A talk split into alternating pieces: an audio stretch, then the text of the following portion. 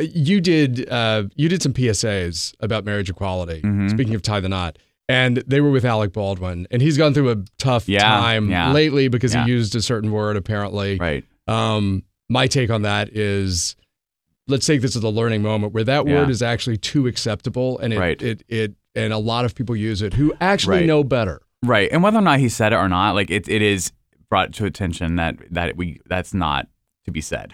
That's yeah, not a good exactly. word. And- that's a that's a no no word.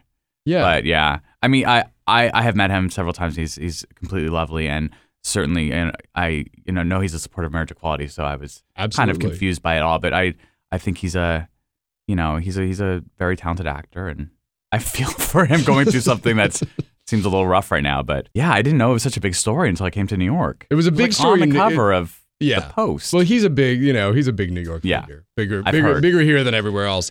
yeah, the Post.